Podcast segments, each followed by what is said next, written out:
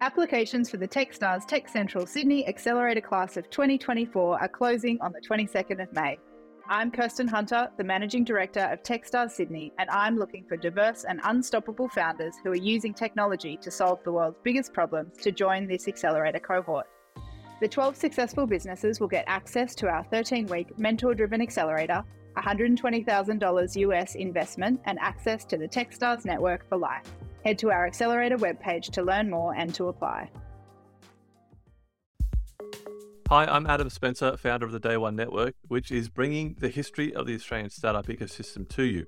I believe in founders. It's why I do everything I do at Day One and our media company, W2D1 Media. And that's why the Day One Network exists to create helpful content for founders. We've got some great shows in development, but a large part of what we do couldn't be done without support from our partners and sponsors. And I couldn't be happier than to be working with NTP who get community better than any other technology recruitment company out there. A Newcastle company like mine, NTP, are invested in seeing the growth of the local tech community in Newcastle, Sydney, and more broadly Australia. So thank you, NTP, for helping us bring helpful content to founders and the startup community in Australia. Back to the interview. Hi, I'm Adam Spencer, and welcome to Day One, the podcast that spotlights Australian startups, founders, and the organizations that empower Australian entrepreneurship. We go back to the beginning to tell the story of Australia's most inspiring founders and how they built their companies. You're listening to a special interview series as part of a documentary W2D1 is producing about the history of the Australian startup ecosystem. On the episode today, we have. My name's Hayden Williams, and I'm one of the lead product managers at MYOB.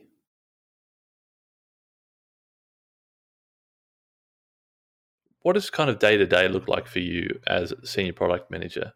Yeah, sure. So, in essence, I work with a group of really smart, really you know, really capable people, and it's our and it's leading them is my main job, and our collective job is to really decide well, in terms of how we go about solving customer problems in the market. Like, well, what are we going to do next? Like, what's the next thing that we want to work on? And so we're in the product world at MYOB very much the what do we build and why are we building it? What are the problems that we're solving? And then we work with our then we work with our colleagues in tech to really work out the how are we going to build it and when are we going to take it out to out to market. So that's really the crux of the role is like what are, at MYOB what are we going to build next? You know why are we doing it and what problems do we think we'll solve for customers in the marketplace by doing that? Okay, yeah, that that that helps me. I mean, I'm I'm a student and I'm always learning, and the whole senior product manager thing, I don't really understand what what's going on there and what you guys do. Obviously, apart from you know building and helping to build the product. Yeah, it's a like product management's one of those weird like dark arts because everyone's got a different definition of like, well, what what exactly does that mean? Mm. But at the end of the day, it, what it all, what good product management boils down to is just like, are you, you know, if you only have a dollar, where are you placing your next bet in terms of where you put your, you know, development resource? That's that's what it ultimately boils down to. And, and to lead into the the next question, like startups, founders, mm. what percentage of of the customer base are you know people that are working for startups? Yes, and, and MYOB's customer base. Yeah, yeah, yeah, yeah. It's probably and in startup and like digital startups as you'd like as you classify them it's probably around about 25% right. And then the, the majority being you know your more traditional industry based yeah. you know small small to small to medium businesses. So so for that that 25% startup kind of base what was your first exposure to that whole world? How did you get introduced to it? Yeah, well, it actually predates MYOB. So, like, I've kind of been around the well, and I'll use and I'll, I'll, go into the small business sort of ecosystem initially, and then go into the into the startup world. But yep. my first exposure to the small business ecosystem was I've been around the small business world for about fifteen years now. So, I'm 34, so that's most of my working life. Wow and so I started in telco. So you probably tell by the accent, I'm originally from New Zealand, uh, and I was working in uh, in New Zealand in a retail store and uh, for Spark, so similar to Telstra here. And I was I was working in you know consumer um, mass market retail, and this um, this guy comes in. His name's Paul Beswick, and he was starting a company called Dynamic Eyewear, and he wanted uh, he wanted help setting up a landline and a toll free number and all of those things. And, in the stores, we didn't normally do that stuff, but you know, I got to got to talking with him, and he was telling me about his business and what he was doing to get it set up. And, and I was like, I was completely fascinated. I was like this wide eyed kid, like, whoa, you can do that. Um, like I wasn't one of those kids that grew up in the back of a shop. Like I, I really didn't have much of a concept of like what small business was. C- certainly not what it took to to start one, and, and and understanding what motivated people to do it. But hearing about what he was, how he was putting it on the line to go out on his own and to do things the way that he think that they should be done in, in his industry, which was eyewear, I was I was like really like energized and inspired. I was like, well, this is rad. This is like so much more um, energizing and interesting than selling mobile phones to kids. So, uh, like I, I moved into at in that gig, I moved into the small business part of that company, and I've, I've been in small business ever since. Um, and I've really kind of been addicted to the small business and, and startup community for you know for that time. So that's you know 15 years. And as far as like startups and like the truest sense, pro- probably my first experience was uh, actually a pre MYOB as well. It was a friend of mine bringing me to this meetup in Melbourne, maybe like 2010. Mm. He was this guy I went to school with from from he was from Washington and he'd spent time in the Valley, so he was like this really cool guy that was ahead of the game back then. And he'd brought these people together, and it was in this cafe in the city, and there were maybe 20 people there in total, and maybe eight of those actually had something that they were working on, that they were doing a little presentation and were looking for feedback on their idea or their product. And it, it was that same feeling of like fascination and admiration and that, that, that rush of like a couple of people getting together and smashing ideas into each other and, and, and, and sort of seeing that that change and that evolution almost in real time. And it felt like this ragtag, like scrappy bunch of outsiders, misfits that were trying to take on the world. And, you know, I, I think that that was my first. Uh, that was my first exposure to startup to startup land, and that was uh, pretty close to when I joined MYOB. And throughout my whole time at MYOB, I've I've pretty I've stayed reasonably like active in meeting with founders and you know sharing those ideas. And you know I I really think that um, you know there is still that scrappiness and that edginess uh, that those startups have. Like you know 10 years later um, even though it's sort of very much in the in the mainstream but that was yeah that was the distinct first memory i have of the the australian startup economy wow that's pretty early on too, 2010. A lot of the conversations I've had with with people kind of puts the date around 2012 as when things really started to ramp up, and, and there was definitely meetups and you know cafes, pubs, whatever, and, and just like meetup kind of events happening before then. But 2010 is is pretty early yeah, like I, I, would, I would never have known anything about it if it wasn't for Jeremy, this guy who was like, "Hey, we're doing a, we're doing it," and he called it by its name. He's like, "We're doing a meetup," and I'm like, "I've got no idea what that is, but it sounds cool. Count me in." So, 2010, uh, you you've been in your current role or thereabouts for I just looked before eight eight and a half years or something. Um, coming up, coming up to I'm over eleven years now. Oh wow! Yeah, no, coming up twelve years. My LinkedIn's just I'm terrible at updating my LinkedIn. So that was that does date it perfectly, like right about that 2010 time you joined MYOB. Yeah, I'm pretty sure it was like maybe a few months, like maybe three or four months before I joined before I joined MYOB. How did that How did that happen? Just so that, give us give us some context so that when we start talking about MYOB's early days and in a second, it all makes sense to people listening. Yeah, so I I kind of I joined MYOB almost by mistake. so I was working in uh, I was working in that telco in in sales, and I was looking for. I needed to get out of sales because I was a bit burnt out, and I was looking for a uh, I was looking for a gig that I could do for a little while before um, going on and uh, going on the OE to to Canada for a for a you know year long holiday in Canada, you know mm. when you which you, you know which as one does in your twenties, yeah. and um, and then so I started this. I, so I started this gig working at MYOB in like a you know in a, in a, in a service job, And the same thing happened that happened to me when I had that first conversation with Paul, and when I met those, you know, those early stage founders in the in the cafe. It was I just like I just fell in love with it again, and I couldn't get out. and um, and I've worked in I've worked across a bunch of different roles in MYOB across a variety of you know parts of parts of the business, everything from tech to product to marketing to customer success, like you, you name it, I've done it. Um, but yeah, that that's that's really how I how I got started. Uh, was just looking for looking for a job, going, hey, I'm in small business now. It'd be a nice, easy transition only looking for something to do for about six months or so that turned into coming up 12 years. So you joined MYOB in around 2010, but around you know 20 years earlier, a couple three guys in a garage uh, were building what would be MYOB. We talked about a bit about this before we hit record, but can you just give us a little bit of a look into what that was like for them, or just just from your point of view, just from what you've heard? Yeah, no, no, abs- absolutely. Like it was, it was one. It's like one of the classic sort of I think Australian startup stories. Like you know, we we talk we talk about it at MYOB that like we're one of the OG startups. You know, like definitely one of the definitely one of the earliest ones. Yeah, certainly one of the best tenured.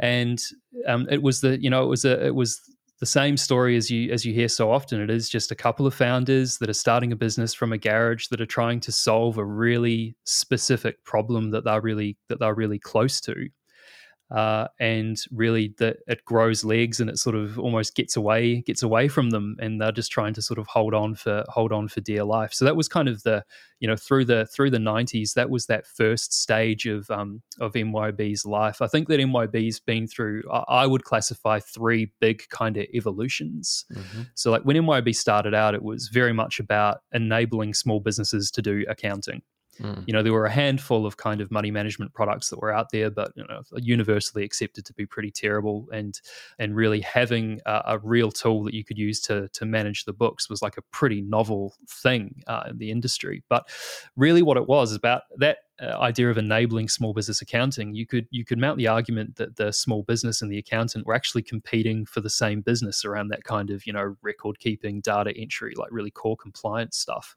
Mm. So like that was kind of I think the first age of MYOB was very much about you know that that enabling small businesses to do their own accounts, which they couldn't really do before, certainly couldn't do easily. And then the next big evolution, I would say, would be when we really started to build tools that helped accounting practices to work cl- more closely with the small business. So rather than the small business does it or the accountant does it, actually really starting to facilitate that relationship. And I, I think MYOB really sort of started that client accountant ecosystem, uh, which is still which is still evolving today. And that and I think that we really doubled down on that in around 2004 when Solution Six joined MYOB, which provides um, tools for practices to manage their practice and to and to work with SMEs. That was 04. Then the next big evolution, I think, is we really started to become an online business, and that's about eight years later. That's getting into about 2012. So, that's that's really where I think that we probably learned the most lessons as as a company, and and that was also uh, you know not long after I joined MYOB. So, like I'll I'll talk about those those lessons in a sec because I think they are pretty valuable. And the third really big evolution, or the fourth sort of age of MYOB, is the is the one that we're in now, which is trying to actually become less about the accounting software and more about being a, a platform that small businesses can and, and startups can use to really manage their business. And it's a subtle but a subtle and nuanced but really important shift in, in terms of the lessons that I mentioned around like transitioning to being a, an online business, I, I think the biggest thing that's allowed us to keep uh, up with you know the, the, the changing nature of the the market that we participate in. One of the biggest lessons we learned was probably how big an impact culture has. And I, and I know that it's like a cliched thing to say, like, oh, everything's culture, but like, man, man, is it like, man, is it true? Like, when we first got into online software, we thought, okay, let's build the same software with the same people, and you put it online rather than on a local machine, and that's that's online software, right? Like, surely. Mm. Um, but as we all know now, like being a SaaS business, like is so much more than that. Like it's not even about having your products in a browser or, or on a recurring like subscription. That that's it's not that. It's like it's the customer expectations that come with having a SaaS product. That was the thing that really went overlooked. Uh, that really was overlooked, I think, and that's ease of use, performance, stability, the service experience, how you communicate with your customers. You know, we really underestimated that, I think, and I think a lot of startups do today as well. And and that all that all starts with people, and that's everyone. That's everyone in the organization needs to have that understanding of the purpose of the company. What what problems is it solving for customers? How like how is it different?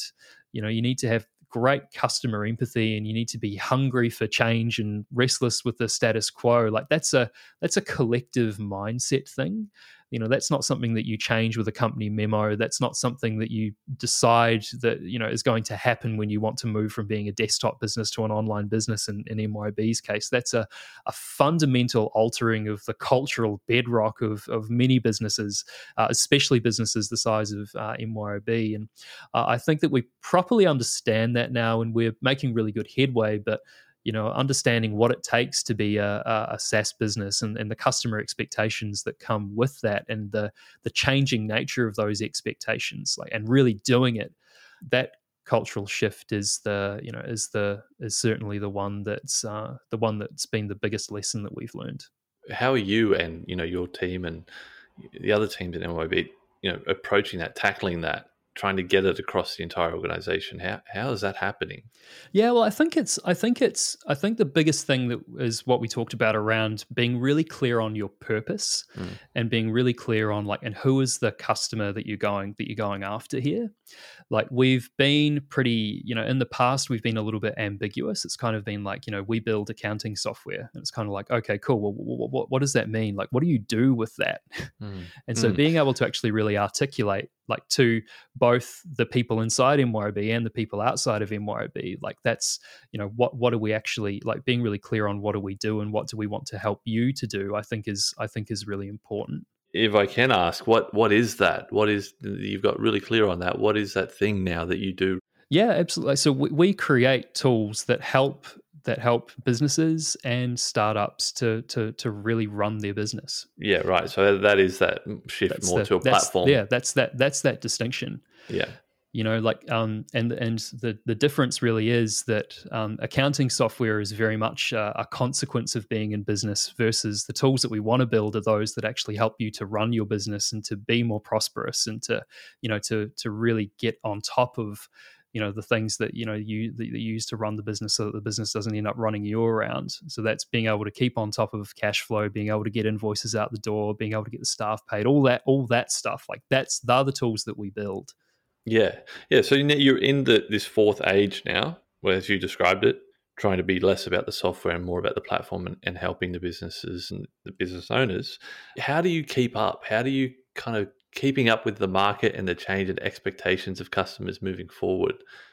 Yeah, I think that what I talked about earlier around the the cultural piece is still the most important piece to that question as well. Like because that's really about caring and being attentive to the market. Like if you don't have that and you don't have the motivations, you don't really have much to go on. Yeah. Um, in practical terms, though, like keeping up with the marketplace, there's a couple of there's a couple of changes that we've made that I think have been pretty um pretty monumental. Um, the, the first is um, really breaking down how we deliver product to market. So we used to have these big, heavy annual product cycles with really rigid roadmaps, and mm. you know you'd have anywhere from quarterly to annual releases that would go against these big annual plans. Mm. And anyone that's listening that's worked in software companies over the last 20 years probably is rolling their eyes going, oh, I know exactly what that feels like. you know, whereas now it's very much about, you know, breaking that down into smaller chunks that are just more manageable and mean that you can deliver faster. So now we plan in 90 day cycles uh, and we constantly replan within those uh, 90 days. So that that means that we get to kind of look up and out of the business at like what's actually going on in the market, the industry, government, etc., and make sure we're really getting the lay of the land and capturing those customer needs much more frequently. Mm. Um, which sounds like really obvious when you say it, but it's um, the more exposure I get to more businesses, the more I learn that that is a that is a a thing that's really underserved, pretty much universally. Mm.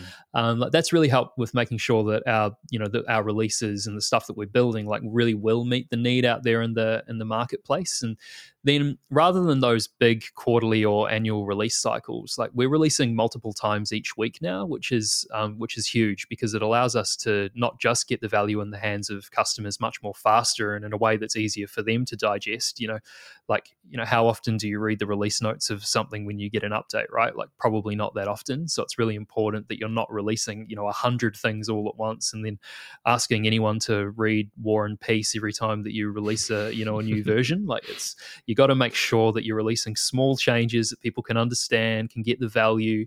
You got to do that. You got to do that regularly. Mm. Otherwise, people just go TLDR, yeah. just ne- and never never understand. You know, never understand the value that you're doing. And it's a if a tree falls in the forest and no one's around to hear it, kind of thing. Yeah, I love this glimpse behind the curtain of how you guys are thinking. Yeah, it's um, I, I, it's so much. I can tell you, like having having been on both sides of it, like it really is, it really is a pretty profound shift, and it takes a while to translate to the to the to the real results that you're having out in market. But we're really seeing good shoots of that now, and I'm I'm I'm really stoked with how the the teams are with how the teams are going, and it's starting to be, be received really well in the in the marketplace one of the like other interesting things in terms of like how we are keeping up with the like landscape is actually like how we're helping to shape it now which i think is another big shift hmm. uh, like especially in partnership with the government and that's both in uh, australia and new zealand like the government the governments uh, in both countries are have been pretty proactive in recent years around digitization of um, themselves and their agencies and business more broadly. And uh, initiatives like single touch payroll and superstream and e-invoicing and sbr like all, all of these government initiatives are really around digitization and digital adoption like really have or will uh, help to streamline these businesses by like cutting down the shuttling around of data and the manual data entry and human error. And so i think that they're really great initiatives and it's great to see those you know being um, you know put into market in, in a really strong way by the government. Um, and then you know we're also working with the government to like champion the needs of small business and the the startup ecosystem more broadly like that's had some really killer outcomes here uh, and and across the tasman so here um, you may have heard of the digital tax incentive which is 120% mm. tax incentive for investing in digital technologies like that's like that's a, obviously a huge outcome and we've been working with the government for a long time on on that mm. um, through to in new zealand we've been working with the government to really try and simplify some of the more complex um, payroll legislation called the Holidays Act, which I spent a lot of time with, which is like truly hardcore and that's catching a lot of small businesses out and so you know we've worked with the government to actually make legislation changes which will be making their way out which will help to simplify things for businesses over there. So that's probably the other really big shift in terms of like how do you keep up with the environment is like through these types of partnerships with government and industry like really starting to well uh, go cool okay well we really need to on behalf of startups and small businesses everywhere really like actually shape that landscape rather than deal with it you know yeah. So you've gone uh, through this this monumental change internally, looking at you know how are you supporting business owners and founders. I, am curious because um, again, before we hit record, we, we did briefly mention the three core values. I, I, guess that's what we call them. That you've kind of that helps guide your decision making. Mm. You know, on the product for businesses for founders that are using your product. Um, just before we talk about what they are internally, what prompted to go, we need to rethink this? Yeah, I think that we it's really important to make sure that you're thinking about things in the right way and consistent eh, but more importantly that you're thinking about them in, in, like these consistent and different sort of like frames of reference so you've got to look at the same problem through a few different prisms i think to really make sure that the solutions that you're developing are actually the right solutions and so this is just another framework that you can use to when you're asking yourself the question of is there a need for this? Like, do the customers want it? Does it make sense for it for us to do it as MYOB? Yes, yes. Okay, cool. Well, what are the if that's if that's true, like what are the kind of attributes that we want to imbue that thing with, and like what are we what are we trying to achieve in terms of like the type of product that we want to deliver to the to the market? And so having some names that we can put on that and kind of like go, is it this, is it this, is it this, is just another way that we can help to make sure that we're kind of going to hit the nail on the head first time, you know?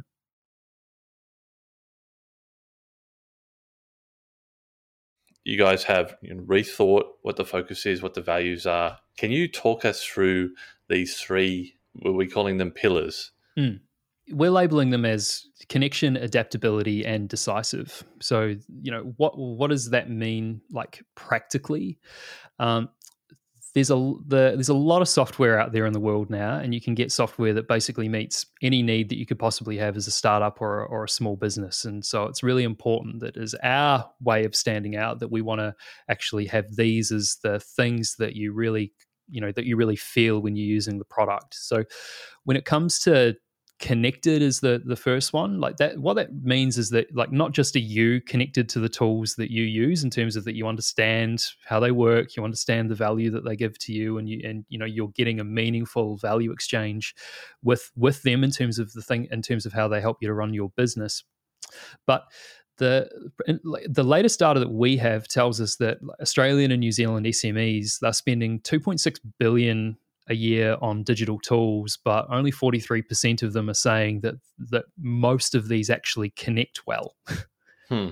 And so like, there's this massive gap here of uh, of these all of these tools that have no interop between them, right? That are just like a whole bunch of islands that are in your business that you're having to constantly dip in and out of, and yeah. like that that creates a load of wasted energy, time, money, like you you, you name it. Like on average, you know these people that are working in startups, small businesses, you know they're spending a, a full day a week just manually doing tasks that could be automated if the tools that they use in their business just talked to each other and worked together seamlessly. Yeah, uh, this this is kind of hitting home for me.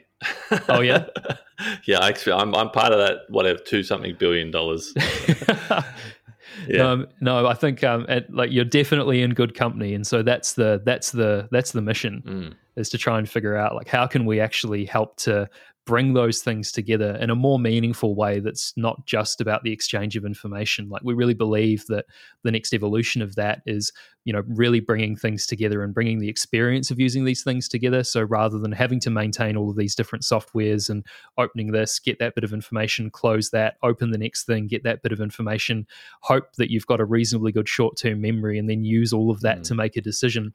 You know we want to really find a way to bring all of that stuff together to allow you to make really good decisions on you know as a as a business or as a startup like where are you going to put your next bet? And, and that's what that decisive point is all about. Like you know having that more holistic view of like what's going on in your business like you know having good data integrity so that you can trust the data you know making sure that you know you have the right data available to you in the right place at the right time and you're not having to do a whole bunch of life admin to figure out like how long you've got before you run out of cash like you know the, all of all of those things like bringing it all together and presenting it in such a way that allows you to make really good quality quick decisions on what you're going to do in terms of like running your business mm. that's really what that decisive element is all about is using that connected data to enable good timely high quality decisions because you know that's what's going to help these businesses you know that are starting out really survive that for that you know crucial first you know one or two years. Mm.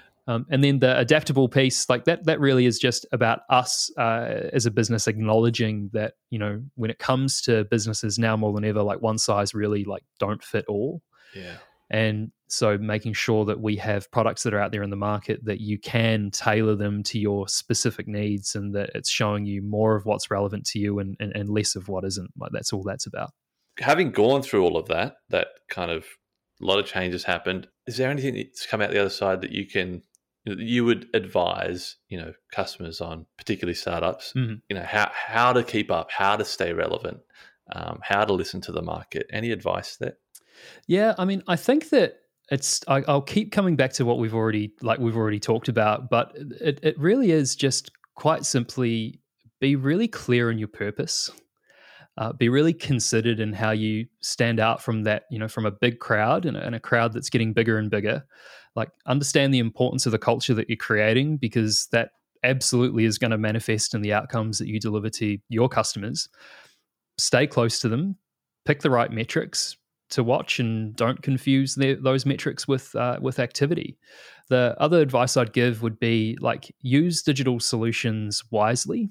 Definitely make sure that you get yourself some good business management early on and don't kind of you know don't wing it out of spreadsheets for too long because really like any any time that you spend there is time that probably could be better spent somewhere else and so it's really important to you know a lot of i speak to so many founders are just like oh yeah but i'm really early stage. Like i i'm really i really don't justify that just yet. And uh, like the reality is is that software like that's cheap.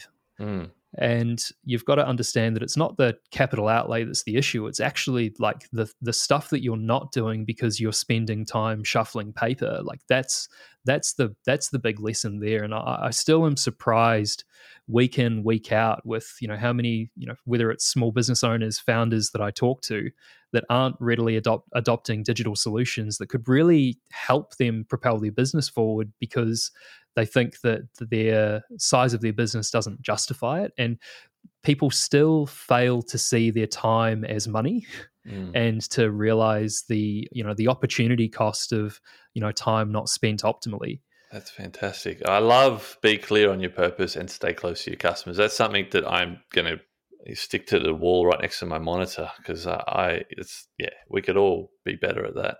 no absolutely absolutely like it's a, an ongoing journey for sure but you know I've, it's uh, it's advice to live by What we're trying to do is create a documentary that will, as uh, holistically and as, as true to the actual story as possible, create this story that will tell the history of the Australian startup ecosystem. Right, we want founders, investors, academics, policymakers, everyone from every corner of the ecosystem to listen to this story. Anything that you want to share with them, is what's what's top of mind? What what do they you think that they founders maybe or maybe policymakers? What what do you think they need to hear from you? Uh, I think th- th- something that I talk to founders a lot is the fact that they're businesses too. Mm. And so founders of startups like really tend to forget that they're small businesses with a cool title. And at the end of the day, like that same rigor and discipline and support that any small business needs is, is not that different for them. Uh, I think that ego can sometimes come a little bit into play here as well. Like, you know, as a founder, I think that you have to be a little bit delusional to be successful. Like, an, an overly reasonable, rational person would probably never found a startup or start a small business. You, ha- you, you kind of have to have that unreasonable, uh, ver- you know, verging on unreasonable belief to really make it happen. But it's a bit of a double edged sword because you can sometimes just get sort of caught up in drinking your own Kool Aid and forget that you actually have a business that you need to run. You need to make sure that you are managing your costs well and that you've got and that you've you know really aware of your cash flow.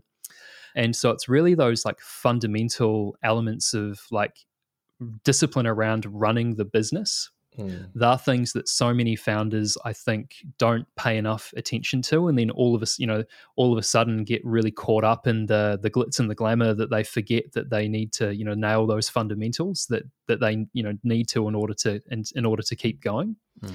and then the the on the keep going thing, one of the things, one of the interesting things that I've observed about the Australian startup industry, which may be a bit of a hot take, but uh, I think that like we don't, we haven't really embraced the fail fast thing here. Really, I don't think like there are a, a ton of startups out out there right now, like particularly in the fintech space, that you know they have these big vivacious founders that really have like have a great pitch and a great spiel, but ultimately like you know they have a product that's looking for a customer problem to solve. Mm. You know, can't find market fit. They're not growing volume. They're not growing revenue, but like they, you know, they keep limping on because you know they have this borderline delusional self belief Mm. that means that they can't really see the forest for the trees, and and and you know they they keep a they keep a business that really doesn't have a good future limping on. You know, by either selling it to investors or, or tipping in more of their own money. Like you don't see that culture of the head in the sand, cling on to the last moment Yeah. uh, to the same extent in, in other countries, I think, um, as to as to what you do here. So that's why I think that having that rigor around running the business and keeping an eye on those really fundamental business metrics is so important because not just does it enable you to run a business well, but it, it helps you to kind of become grounded back to reality, no matter the scale of that, you know, of that reality. Mm, I love that. And if the person listening to this right now is feeling like we're talking to them, we are. So take, take, take this as a wake up call. Absolutely. Like failure now is better than failure later. Mm. And it's not the last go. Now for the fun one, and I don't know what your answer is going to be here, but I'm just curious. How do you think the the emerging kind of crypto whole eh, NFT world is going to impact startups? I actually think that there's a lot of opportunity in both crypto and NFTs, but definitely not in the way that we're using them today. Mm. So, crypto, for example, uh, it depends how you look at it. Like the, uh, the way that people look at it today is pretty much like a commodity. So you got to look at it and go crypto. Like, is it a is it a commodity or is it a currency? I think that the opportunity that crypto has, and you know, you're starting to see this with. Uh, there's a couple of things that are starting to prove that this is the way that it's going. So the emergence of stable coins and the interest from banks in in, in crypto more broadly and then also the way that crypto is starting to become kind of tethered to the broader market. You know we're really seeing crypto falling with the with the broader economy mm. in a much in a much more closely linked way than we have before. And mm. so there are a couple of demonstrations on how it's kind of moving a little bit more towards you know a much more sort of embedded part of the economy rather than this bizarre thing that sits off in its own uh, it's off off in its own economy. But that's kind of as a commodity. But if you think about it as a currency, like the ability to have a universal currency to facilitate global trade but that's where I think that it has that it has an interesting it has interesting application, um, particularly for small businesses. Like at the moment, for example, it's a really tough time to be an Australian importer. Yeah. You know the dollar falling to sixty nine US cents. Like you know, it's a it, you know the Australian importers right now are really vulnerable to shifts in the US dollar. And so the idea that you can have a currency that is normalized globally that is less susceptible to those sorts of shifts, I think that there's opportunity there. But yeah, the the the opportunity I see for crypto really is around you know less reliance on banks and facilitating global trade more than it is investing in it like it's a like it's a commodity. Yeah. NFTs is a kind of similar story. Like I think NFTs applied well could become an entire industry on its own, or certainly have the potential to change a bunch of existing industries. So, like everything from property, cars, healthcare, you like you name it. I think that NFTs have potential scope for real change. Think of you buy a house. How do you prove that you own the house? I think that like an NFT that says that you own the house, and then all of the records that are attached to that, you know, you could have plans, ownership history, you know, value over time, all of that sort of stuff. The ability to have that record, you know, sort of uncorruptible and in, and in the blockchain, I think actually creates some really interesting opportunities as Web 3.0 is coming up. And I think that there's actually like a good potential for a lot of you know more traditional industries to actually jump on that. Mm. Um, like it's the same deal for cars. Like you know, imagine that there's a universal ledger that anything to do with your car um, actually is is put into. Like recently, a friend of mine bought a car from a dealership that turned out to be a lemon because it had been in an accident and it had been really poorly repaired. Like, yeah. you know, imagine imagine if any anyone that's repairing a car has to make this entry into a you know into the into, you know you've got a token which is the car and the token is transferred to the owner and then linked to that uh, a variety of entries to the blockchain of its service history and every repair that it's had and you know that so i think it really does have the potential to change those types of industries like but it's not how it's being used today. It's not paying 400,000 for a picture of a monkey to flex on your mates. Like it's it's it's you know i think but i think that it does have real applicability and it's actually something i'm pretty excited about. Yeah that's a great answer. I love that yeah, it's it's all very interesting. Yeah, it really is. It really is. But I really, I have to say, I really hate how it is today. yeah. Yep. Uh, all these pictures of monkeys, man. Yeah. It's crazy. Thanks for your time today, Hayden. Appreciate no, it. No, hey, thank you. No, it's been awesome. I really appreciate it.